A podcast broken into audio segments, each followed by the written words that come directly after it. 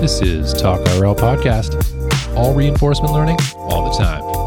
Interviews with brilliant folks from across the world of RL. I'm your host, Robin Chauhan.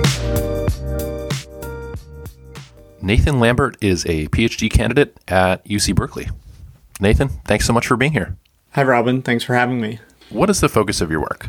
So, I kind of emerged into this model based RL area from a potentially different path than a lot of people in the deep RL uh, space. And I came from kind of a minimum data framing where I was assembling these robots by hand that take hours to make and they break within just like a minute of collected data.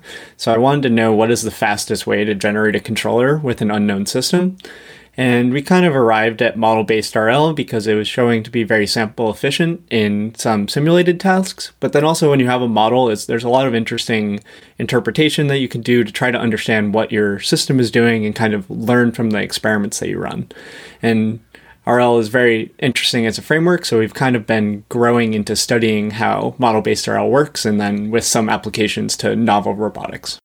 So I encountered your work at uh, NeurIPS 2020 just recently, um, specifically this next paper, uh, Learning Accurate Long-Term Dynamics for Model-Based Reinforcement Learning, Lambert et al. 2020. Can you tell us uh, about this paper? What's the what's the main idea here? Yeah, so in this paper, we were kind of the we started trying to think about model predictive control, where what happens in a lot of model-based RL algorithms now is they kind of unroll these dynamics predictions by compounding predictions through a neural network. And anyone that's tried to compound predictions through a neural network knows that you get some weird numerical behavior and essentially diverging uh, predictions. And we are think- trying to rethink how predictions in model based RL could be done. And it's pretty hard. The standard paradigm I'll refer to a couple times is like this one step model, where in a one step model, you have a discrete Markov decision process and you're modeling the change in the state. So it's like a it's a delta formulation where you pass in a state and an action at a time and it predicts the change to give you the state at the next time. And that works, but you have this compounding problem. But in this work we were trying to come up with a new time dependent prediction mechanism and we call this the trajectory based model, which is really coming from the fact that it's trained on all of the sub trajectories within a rollout. So you take an episode, a trial, and simulation, or with a real robot, you get this like a couple hundred uh, time step long segment, and then you have. And what we did is we take each state in there and you label each segment into the future. So you have a lot of segments of that trajectory and we explicitly added a time variable to the prediction. So instead of a state and an action it takes in a state and a time step and then also control parameters which is kind of a it's related to the action but really the core of it is we wanted to be able to predict at a specific time to get away from the compounding predictions that one step models use what about the policy? Does it? I guess that the model that's learned is specific to that one policy. Is that right? Yes, it it, it is in a practical way, and this is something that a lot of my research has come to work on, but maybe not necessarily intentionally. Is like the idea of that a dynamics model is going to be like focusing on a specific thing, and you should control that. So we'll talk about this more with some later papers, but in this case, the trajectory based model, we pass in some closed form controller parameters. So we did our experiments with LQR, with PID, and on some robotic tasks, and we passed those tuned controller parameters into the network as an input to help with the long term prediction accuracy. The thought behind that is an action sequence that you would use to kind of unroll one step models. The action sequence are all taken and correlated from those control parameters. So it's kind of a compression of information, but then it comes at a cost where, say, we're currently trying to do research to figure out how to uh, embed some neural network policy into control parameters because you no longer can take data from a different algorithm. Like I can't take dynamics data from a robot running soft actor Critic and try to incorporate it into my model based approach. So it's kind of a trade off. It's like what the dynamics model does is it is specialized in something, and that should be hopefully correlated with how you're going to use it with control. So the control parameters are telling the model something about the policy that will that you want to use. Yeah. So explicitly, like an example that we use in the paper is we do a a reacher task, which is a robotic arm in space, and we control the joint angles with a PID control, which is a classic like uh, it's a proportional integral integral derivative control that kind of gives these nice smooth responses. And what we would do is we pass in the constants that define the PID control, and then also a joint angle target. So one of the most important ones is actually the joint angle target for the PID control because that kind of like controls where in space the end effector would be. So, and, then from there it can predict kind of the long term dynamics of where the arm will end up. Mm, so you train it over a large range of those um, controller parameters, and then and then it's able to to interpolate between. Is that is that the idea there? Yeah. So we collect a whole bunch of different PID tunings and joint angle targets and then hope in hopes that it kind of covers the whole space of the task. So if you like when running the task at a low level, generally the goal is resampled at a different 3D position in uh, every trial. So then the policy parameters and the in this case PID parameters we generalize to cover that space. And and are these um, deterministic models that are being learned, or I guess the, the, the concept could carry over to stochastic models as well? Yeah, so in the paper, we mostly characterize the deterministic models, but if you're digging deeper into model based RL literature, there's kind of two axes that people have been working on. There's the idea of ensembling, and then there's the idea of using a different loss function to create a probabilistic model. Uh, ensembling is designed to help with the epistemic uncertainty by kind of smoothing out your model capacity over the data set with cross validation.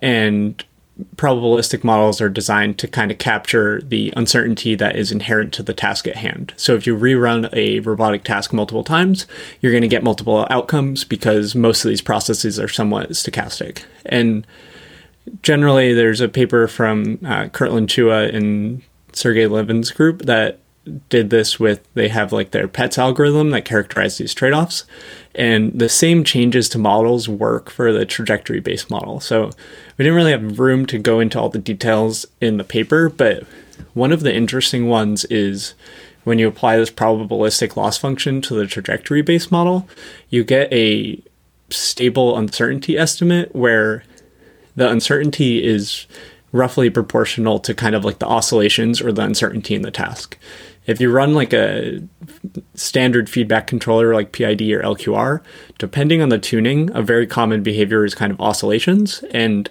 we found that the uncertainty in the trajectory based model with the probabilistic loss function, the bounds kind of model where the oscillations could be rather than tracking the exact frequency of the oscillations. And that's pretty nice because if you're trying to plan into the future with that, you can kind of say, like, oh, the state will likely be somewhere in this region, and kind of that's we don't talk about safety in the paper, but understanding where the distribution of potential states could be is very important if you know that your individual prediction is likely to have some error.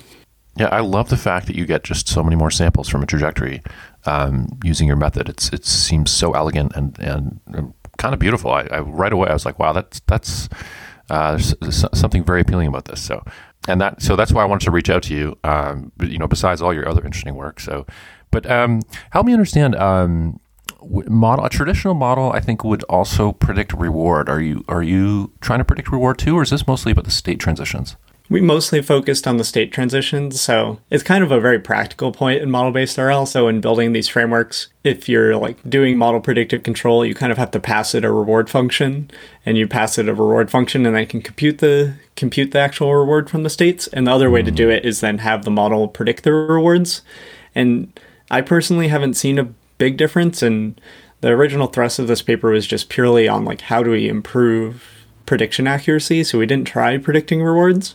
But that is something, and like in terms of when I say predict rewards, something that people do is explicitly with the neural network you have a output that is the reward at each state so it's kind of trying to learn what the reward function would be and then in this paper we did do something related which is computing the reward from the predicted state trajectory, which is a little bit different because you're using the reward function from the environment. Mm-hmm.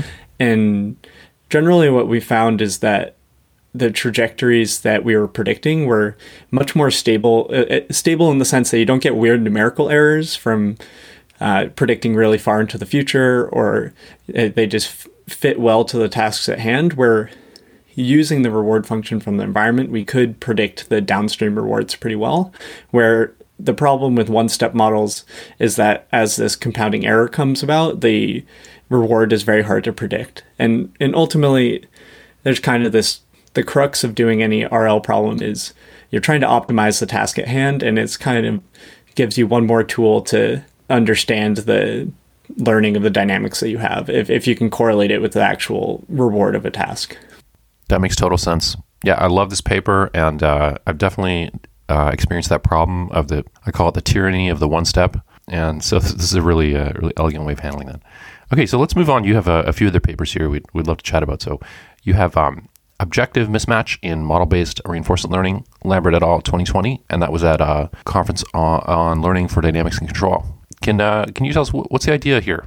Yeah, so this paper is very related to the one that we talked about, and it's kind of the backwards order from how I did the research, but we're kind of learning about both of them in synergy. So this paper was looking at the model-based RL framework and trying to understand how this modular framework, where we have a dynamics model training, and then so generally separate, and and then we do the control optimization, and how this handoff and is more of a handoff than an exchange of information. It's kind of one and then the other, and how doing this sequentially results in potentially suboptimal performance and what signals we may be able to see that can improve the model based RL framework. And what we did, what we centered this paper on is kind of trying to understand what the optimization of the one step model for prediction accuracy what it is doing and what it is not doing in terms of understanding the environment and in terms of optimizing the task at hand. So you show how model likelihood does not correspond closely with episode reward, and that seems to be the thrust of some of the most important charts. Can can you explain um, what exactly does that mean? Yeah, so this is something that I was hinting at earlier in this conversation, and ultimately, I've come to phrase this as when you're learning a dynamics model from data, there's really no free lunch. So what you're doing is you have some distribution of data, and in RL, it's kind of a iteratively learned distribution. So as you learn a task, you're kind of building this data set out. It grows a little bit into your state space. And a dynamics model learns accuracy kind of uniformly with respect to the density of data that you have. But in reality, the distribution of your data does not match up exactly well with the distribution of the data for the task that you were trying to solve. So the task you were trying to solve could be like an expert distribution, but the data that you get is some on policy data. Normally started with purely random state action pairs, and those are probably not very relevant to the task you're trying to solve. And when you're using one step models, it's optimizing over that entire state space rather than the task at hand. So you can end up with an accurate model overall that is not necessarily accurate at the task you want to do. So the readout for the machine learning engineer is going to say, I have done supervised learning. I have done it well. My loss is very low. I think that this model will be useful for downstream control. But in reality, a globally accurate model in terms of is is like is accurate on average. And there are sub areas such as for the task that might actually result in lower reward. So that's that's that's the long story of it, but it's very it's very nuanced because then it comes to say like what do we do with our model? It's like do we keep training for accuracy? And I would say yes, but we want to be able to focus our accuracy on the areas that we are interested in. Mm-hmm. And I guess it's challenging because we don't always know in advance what the area is we're interested in. We don't know where the expert's going to want to go. Is that true? Is that the case? Yeah, so there's a example in this paper where we take a robotic task and we predefine an expert trajectory and we show that when you predefine an expert trajectory and weight the dynamics model around that trajectory, so you prioritize samples near the expert, the learning rate is much higher, the data efficiency is higher, and the performance uh, of the downstream controller is better. So it's like, okay, we knew what we needed to learn, so if you focus there, it does better.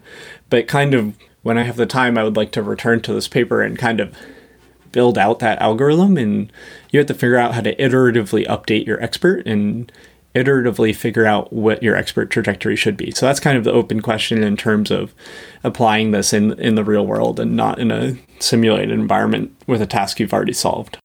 So this paper had a whole section on adversarial attack on model performance uh, that I thought was pretty interesting. Do you want to tell us uh, more about that, how that worked, and, and what what that, what that was for? Yeah, this is one of my favorite results from the paper, probably because it was also so easy to get done.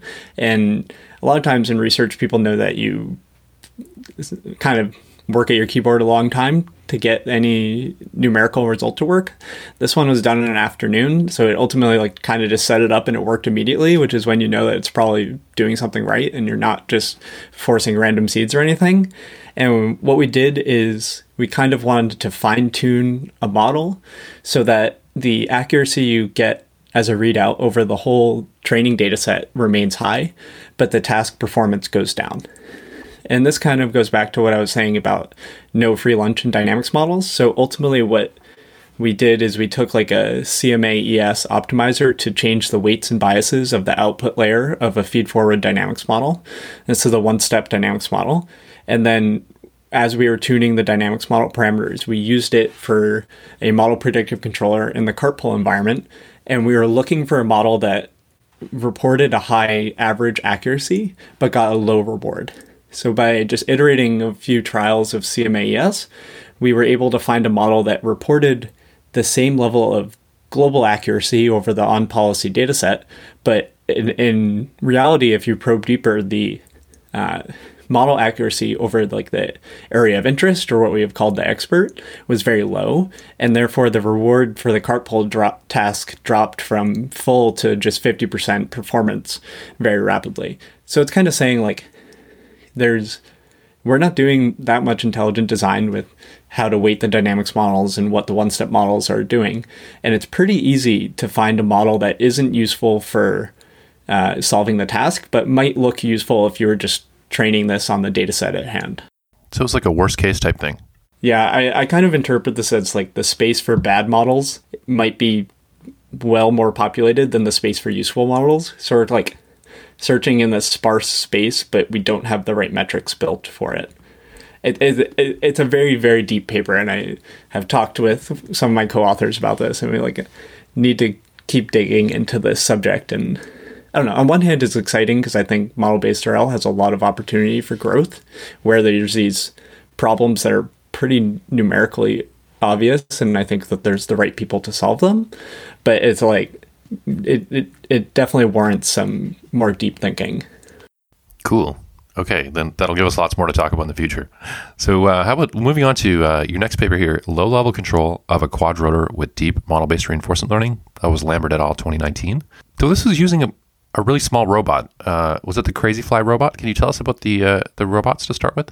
Yeah, so this is a good connection to my research vision that I portrayed in the intro. So the Crazyflie is, I'm going to guess, either 27 grams or 32 grams. It's uh, wallet sized, so pretty small, very lightweight. And we were, we chose it one because a lot of researchers use it, and two because it was the smallest one that we could find that's kind of ready to play. And it was related to this trying to use model based RL to control a micro robot, which is called the Ionocraft in my lab, which is the one that I hand assemble. It uses 2000 volts to create a plasma region and literally uses silent ion thrust to fly. It's it's pretty magical and we we're trying to develop methods that we could use to control that in robots like it. And the Crazyflie is what we settled on because it is very well supported. I would happily work with the Crazyflie more and we we're trying to see if if we know nothing about it, can we learn to fly by just controlling the motor voltages? So we turned all the onboard controllers off and we're like,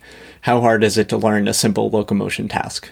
Okay, so that and that was the uh, the goal of the paper. Can you tell us about the kind of the paper overall? What's what was the thrust here? Yeah, so this was this was my entrance into model based RL, and I think the paper is a good example of practically what you need to do to get one of these systems set up and now I easily see some of the limitations of model based RL through the paper, but it was uh, just vanilla deterministic one step models. I we didn't use ensembles online because ensembles take longer to compute in model predictive control.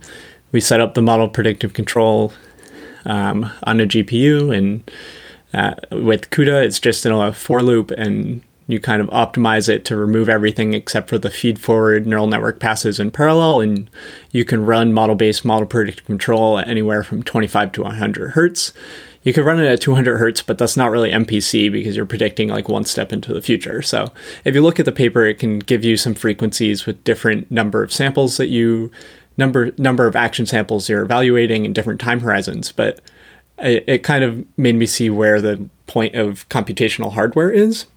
And then thankfully, the computation was kind of the bottleneck, but thankfully things are continuing to improve there. So in a couple years, the, we'll get another 2x or 4x improvement in computation. And I think that could actually translate to a lot more useful model based control as we can take more samples and more rapidly run our controller, which is a, a, huge limitation in, in, practical tasks.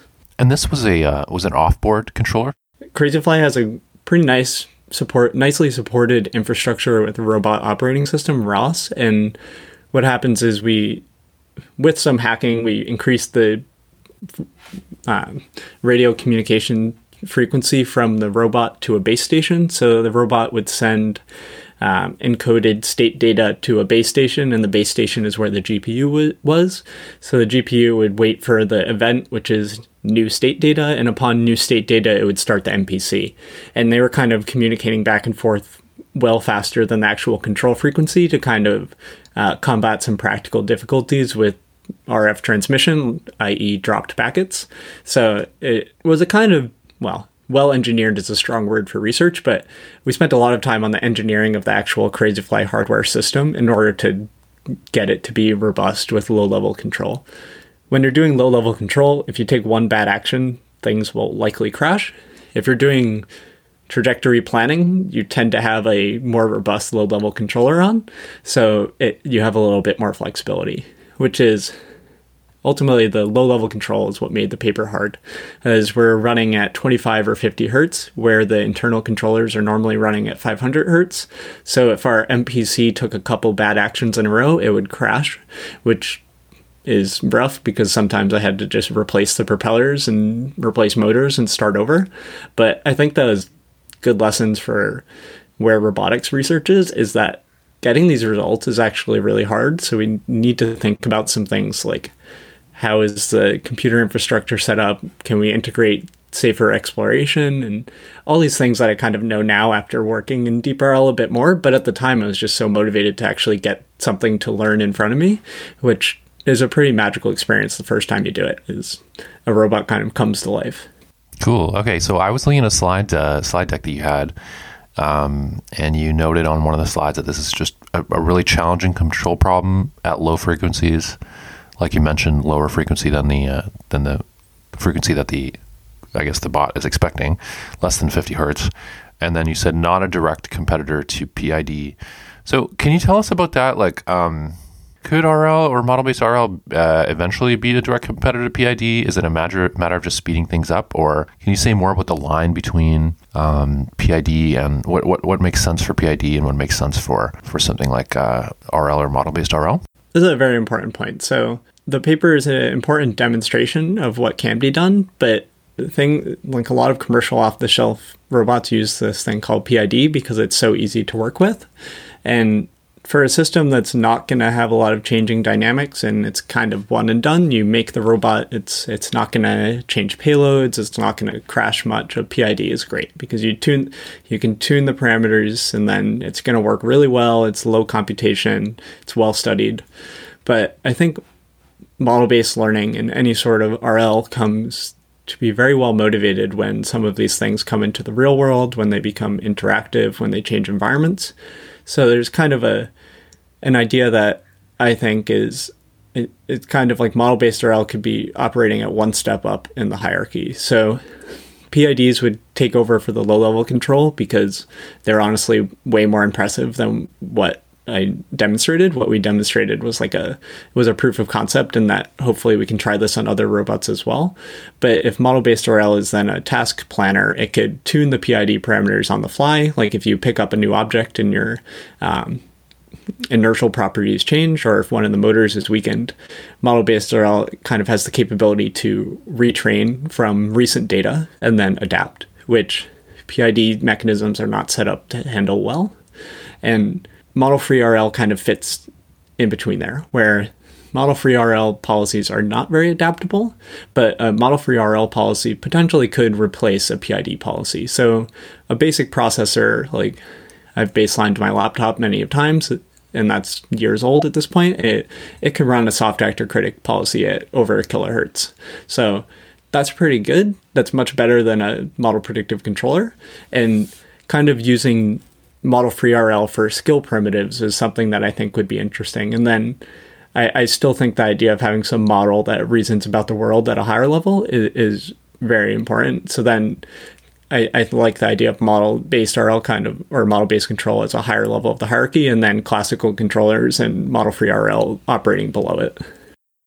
I'm, I'm definitely no expert in control theory, although I did take a course in it uh, when I uh, with my computer engineering degree, and it's it's uh, it seemed mostly about achieving set points, like setting the begin stabilizing on a new target value, um, and whereas RL is uh, I guess optimizing this reward, which can be anything we want, so freeform, and I guess I've seen some people in robotics use the RL to set the set point for the, the PID to try to uh, achieve that set point. So is there is there multiple ways that these things can be combined, and maybe that's is is the um, is it still an open question of exactly how they can be combined, like, or or does it seem pretty clear to you the right way to to fit them together? Yeah, I would say that's like the big open question. Something that kind of grinds my gears sometimes is uh, how little the two communities can learn from each other, and I have been lucky to work with some people that kind of try to split the middle between control theory and learning based methods because they kind of solve the same problems in different ways and they all have their pros and cons. But I mean, it's to the point where like the fields use different letters for things. It's like states versus states and observations and actions and inputs. It's like, but there there's a lot of overlap, and that intersection is something that I'm very interested in. Like I haven't had much time to explore it now. There, there's one paper where we applied the same model-based RL framework in, in simulation to kind of compare it to like closed form derived uh, controllers for nonlinear control. So we like, derived something called a Lie bracket and then kind of set up this contrived model-based RL problem to see if the model-based RL learns exactly what the closed form nonlinear controller does. So and, and it, it kind of it does it kind of does and it's like okay, it's it, it's like showing you can do a learning based method to solve something that would take an expert to derive by hand, but there really are these methods that can hand off between one and another, and we need more people to kind of work at the intersection and understand what has been solved by control theory and what we don't need to resolve with data. So there's there's I've seen some talks by uh, Professor Ben Recht from uh, UC Berkeley as well on on this exact topic and how how you know which which, which one's better or, or or things things that RL is just trying to reinvent without understanding what control theory has done. And and I, I think a lot of control theory seems to be about like stability and guarantees and things like that which in RL is kind of like all bets are off right? Like how do we prove that something doesn't oscillate or how do we prove anything at all? Yeah and I, I do think that there will be continued pro- progress here. I have seen a bit more caution from the RL community recently. I mean, if you go back and watch the Deep RL workshop from last year at NeurIPS with like the panel, the panel is all kind of like, ooh, like RL is fading. People think RL is fading a bit and and stuff like that, and it's mostly just it's mostly represented by model free RL practitioners and the intersection with control is limited. But I, I, I think that's something that we'll see to continue to grow in the coming years. It's it's there's a new conference like learning for decision and control or learning for dynamics in control is L4DC, which kind of occupies the crowd of like Ben Recht, I think, was on the on the board, and then like Claire Tomlin and representatives from similar uh, similar groups, but other schools that I'm less familiar with. And I, I I think that's one to watch when it comes to actual practical uses of learning and how that interfaces with control. Yeah, and my last comment before we move on to your, your next fascinating paper here, I, I guess w- when I first came to RL, I, I um, right away I was I found model free RL kind of almost distasteful in a way. Like I use it, it's useful, I get it, but um, it seems like we're just throwing away data in a certain sense because as soon as we want to adjust the task, we're kind of starting from scratch again. So it seems like in the uh, it's hard for me to imagine in the far future that um or or going forward that model based won't have like a much bigger share of the pie basically just for that fundamental reason. Yeah, I, I like to push back a little bit. I work in model based and I love to figure out the best ways to motivate it and I think for the reason you brought up, which is like building models and using some of the data more, I think that's something that industry will like. Like industry likes guarantees, industry likes to know what's happening. So even if you're using if you're using RL at all, it's it's hard to see outside the box, so to say. It's hard to know exactly what's happening, but I I think some adoption in model based RL by industry might just be due to the case that they can see a bit more that's going on. Like they don't want to lose money on things. But model free RL has, has a super elegant motivation, which is it's end to end and it's just learning purely from data and it does work very well. So as long as model free RL is solving some things that model based RL doesn't solve, I, I don't have any qualms with recommending people to try it on things. and the kind of the burden's on the model model based people to kind of catch up and surpass if we're going to make all the uh, these claims about models being so elegant and, and useful, which I think there is some momentum for, but it, it is a two sided discussion. So let's move on to on the importance of hyperparameter optimization for model based reinforcement learning. That's Zhang et al. 2021. Can you give us the uh, high level on, on this paper? Yeah, this is a paper that I joined after I think its first round of review, and it's a it's a very dense one, but the high level I, the title says it perfectly. It's studying how if you use auto parameter tune auto ML, so automatic parameter tuning within the model based RL framework, it's studying the wide variety of effects that you can see, and these effects best are captured by task performance, but really you see other interesting trade offs at the model side, which is like what is what is actually being modeled by the dynamics model, and it it kind of connects to these questions of what should we be modeling in model based RL, but it, it's very interesting, just numerical study of showing how young the field is in some ways in terms of most practitioners like the best case study I get is people talk to me about model-based RL, and they're like, "Oh, you're using deep networks. Like, how much how much tuning do people do there? Like, what what are the tricks to getting your deep neural network to predict states well?" Is like, eh, everyone uses two hidden layers of about 200 neurons and then doesn't really touch it, and we just train it from there and don't really do anything, which is like kind of a joke when you read this paper and it goes to the point where you tune the model and the control optimizers, if you fine tune them and if you do something called dynamic hyperparameter tuning, you can literally break the simulators that you're working in. So the framework was set up for success, and then maybe us uh, grad students, as grad student parameter tuners, didn't exploit quite enough, or we weren't good enough to do so by hand. But there is a lot of opportunity for studying like how to incorporate parameter tuning into some of the algorithms that have already been published. Okay, so you've been talking about dynamic tuning, and uh, I gather from the paper that's that that's talking about the fact that the same hyperparameters not might not be ideal to use throughout the whole training. Is is that right? Is that what you mean by dynamic tuning?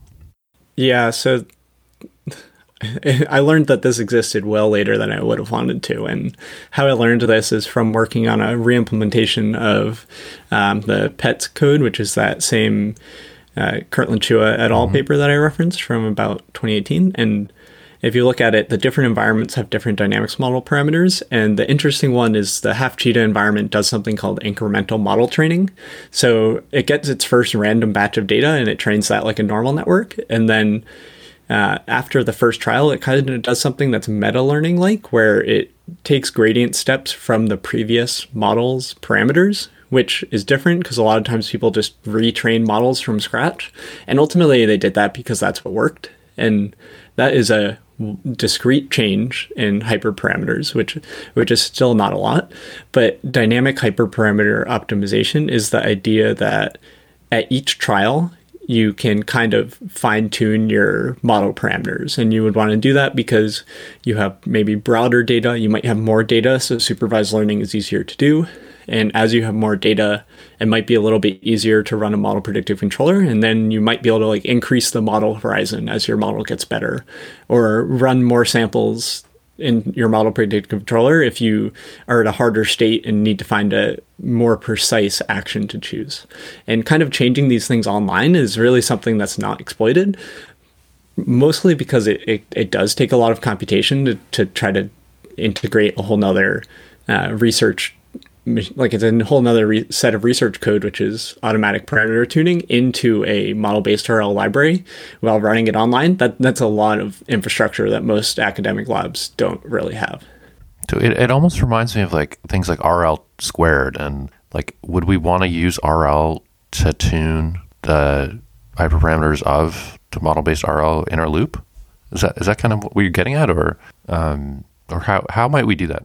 Yeah, so I kind of see uh, like AutoML is kind of like RL. It just uses tends to use simpler methods than what is deployed. Well, simpler is not necessarily the best word. It uses different methods than DeepRL. So it uses the a classic example is like Bayesian optimization. I've I've set up parameter tuning with Bayesian optimization, which is a another iterative algorithm that works pretty well. And in the paper, they also talk about population based methods, which which really all go back to the rich history of RL, and you could call it like RL on RL. I I just think that the like the magnitude of results shown in this paper without using something like DeepRL, I, I don't think we need to do DeepRL on R DeepRL, but it really is. And then it just when you're running a RL loop around another RL loop, the specification of your problem is is really hard to reason about. It's like because RL is pretty vague in its definition. It's just a it's a world and an agent, and then all the variables within there are fair game for it to, to optimize. It's not the most specified.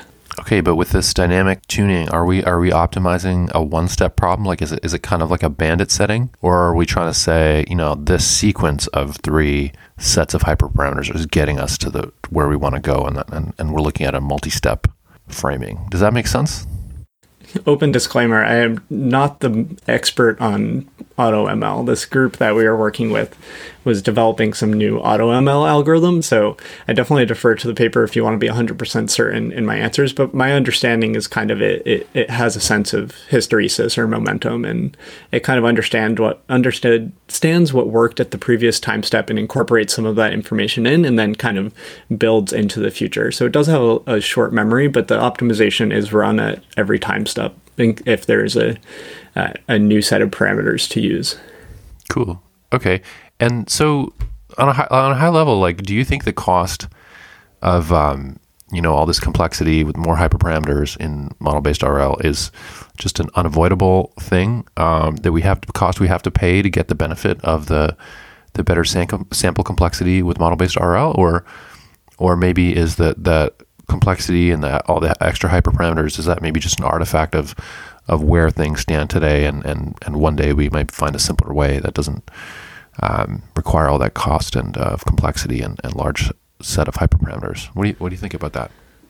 Yeah, I, th- I still think we're kind of on the upward trend of system complexity with RL and machine learning models, where we're also going to start seeing more hi- hierarchical solutions that are both model free and model based. And as the complexity increases, the tools for handling the complexity are going to develop. So I think AutoML is going to be kind of slotted in automatically to new, most research groups in any data driven area. I think that's going to happen within, I don't know, five, one to 10 years, depending on how cutting edge the group is and the resources, just because it, it it's, I'm not going to say it's a solved problem, but it, there is uh, kind of free gains to be had by running more compute. And we all know compute is getting more accessible, but over time, the variables of importance will kind of be understood, and then some of the other variables I think will be more static. And then I, model based RL by having more subsystems is likely going to have more parameters, but I don't think that that is going to be a huge limiting factor forever. I think it'll kind of stabilize. I mean, I guess if we look at the brain as the prototype of a truly intelligent system, then there's there's got to be umpteen hyperparameters in there that well we never had to tune, but they were tuned over you know millions of years of evolution. So um, so we don't have to think about them now, and so maybe we're kind of going through the same process, uh, but having to do it uh, intentionally, which could be kind of painful the first time around. Yeah, I, I, I like that analogy. Like, I'm not going to use. I hopefully am not going to use the genetics of getting uh, chased by a lion, but there is definitely already learned and tuned parameters in my body to respond to those type of situations. That's for sure. Okay, so um, so Nathan, how do you see your path uh, going forward? Do you have like a certain goal, a very specific goal, or or do you have a certain way of deciding what you focus on next, uh, kind of within the, the the area that you stated?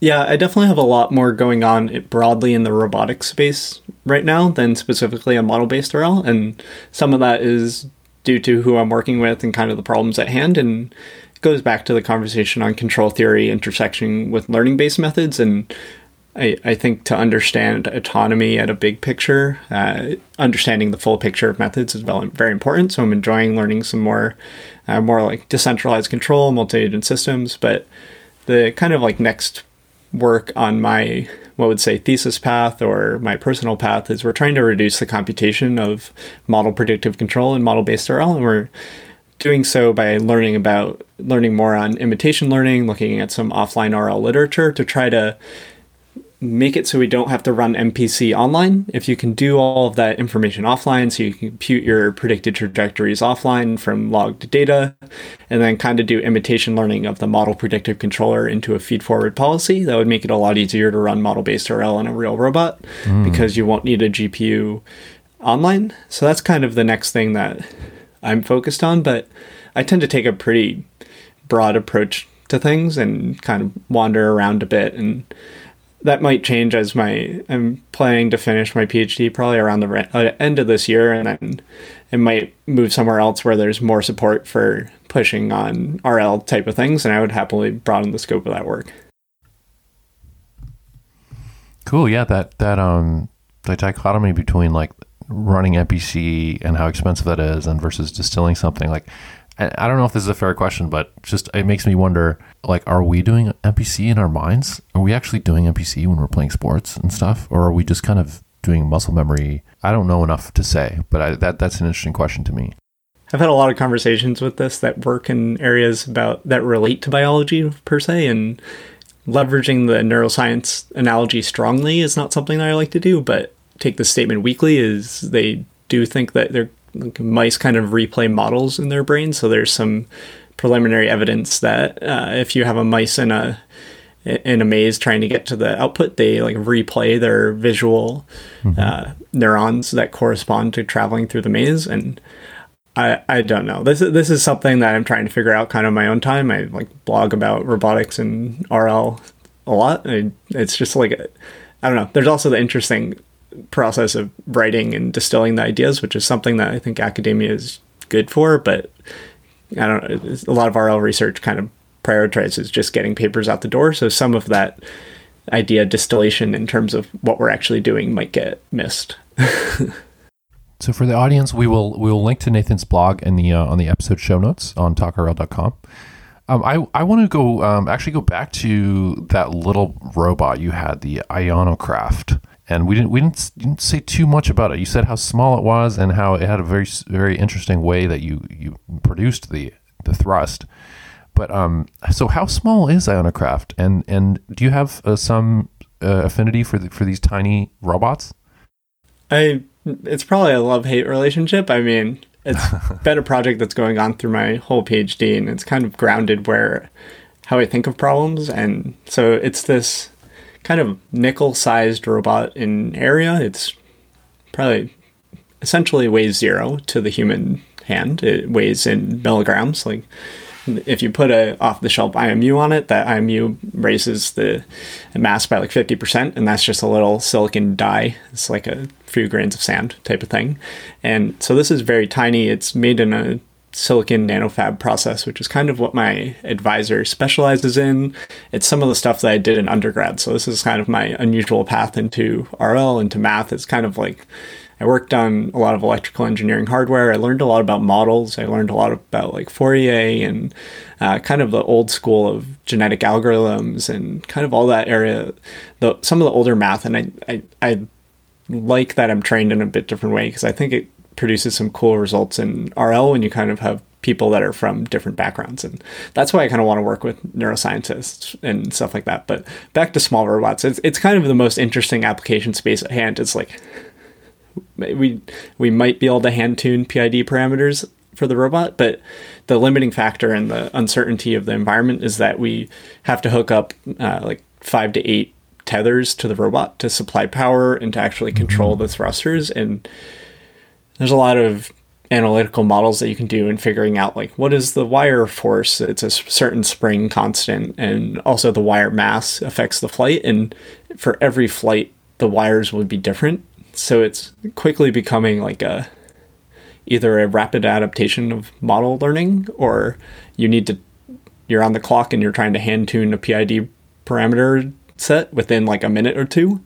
because it probably won't work on a different robot. So it's it's kind of been interesting and it's kind of like a carrot in front of me that's always leading me on through the PhD and kind of discovering these interesting things about model based RL along the way, which I definitely have the benefit of having someone that's allowed me to kind of chase the carrot wherever it takes me and not just require me to solve any one task at hand, which has resulted in a whole bunch of different investigations in model based learning. Yeah, I love these tiny bots. Like, do do you do you see yourself going for even smaller robots, or is that was was that more a phase? If you can solve the self assembly problem, so the scale that they're at now is grad student assembly, which is really hard. And if you go up a factor of two or four, the grad student assembly becomes really easy. But if you go down any further, you kind of need to get some automatic assembly mechanism, which is pretty mm. tricky. But I think Uh, like the idea of novel robots and small robots makes is really good for the imagination and kind of understanding that we are still coming up with new robots and there are an infinite amount of tasks to solve with respect to those. I mean, it, it took me a bit to get here, but ultimately, if you look at my website, my calls talk, the second slide is just like, look at all these cool robots. There's a lot of Stanford, there's my group, they're, they're really all over. And I think that's what the, a future where you can kind of come up with an idea for how something can move. And then if something can move, it probably can solve some task. And being able to just learn a controller for any real set of actuators and uh, structures would be really exciting. It's just infinite robots. So, besides your own work and, and what we've talked about so far, are there other things going on in, in RL that, that you find uh, pretty interesting these days?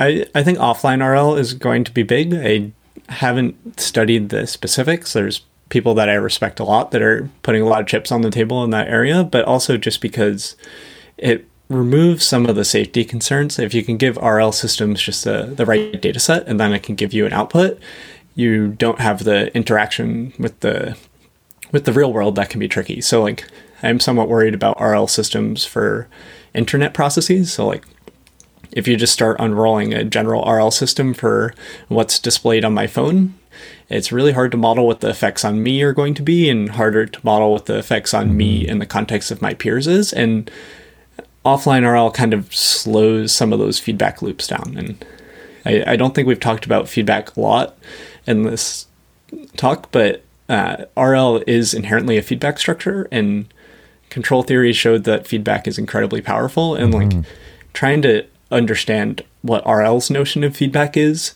how that relates to feedback control, which is some classical methods, and then kind of like how feedback compounds intelligence and kind of creates these emergent properties, I think is something that is really powerful. Cool. And then, I mean, uh, for my for my little experience with control systems, it seemed like it was also saying feedback can be super dangerous because it can set up these these uh, oscillations that can make things super unstable. Yeah, and there's also there's also funny funny things like if you have two stable stable modes that you switch between, and both are under feedback. If you switch between two stable modes, you can get an unstable mode. So there's there's a lot of like little nuggets in control theory that might be unexpected. that sounds yeah, that's the kind of stuff I think that RL can learn from control for sure. There, there's definitely some people that are starting to explore it. I mean, in looking at this model predictive control work, there's work from Francesco Borrelli and Vijay Kumar who are trying to do similar distillations and applying learning methods to optimal model predictive control. And they're doing things like with optimal model predictive control, you can uh, learn a second controller that kind of acts as a safety critic and, and things like this, and still try to set up some of the optimality constraints. So I am falling behind in terms of understanding all the math in the optimal control, but hopefully it can catch up. And those those things excite me a lot. With keeping any notion of optimality, it seems impossible, but they seem to be making progress on it. Nathan Lambert, this has been really fascinating uh, and and a good time. Thanks thanks so much for sharing your time and your insight with the uh, Talk RL audience and and with me today. Really appreciate it. Yeah, I'm really happy to be here, Robin.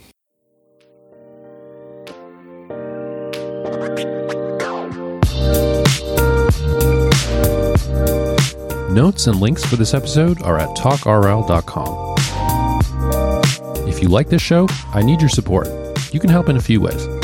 One, subscribe on your favorite podcast platform. Subscriptions make a big difference. Two, follow us on Twitter at TalkRL Podcast. We love retweets. Three, give us a five star rating on Apple Podcasts. If you don't think we deserve five stars, let us know on Twitter what we could do better.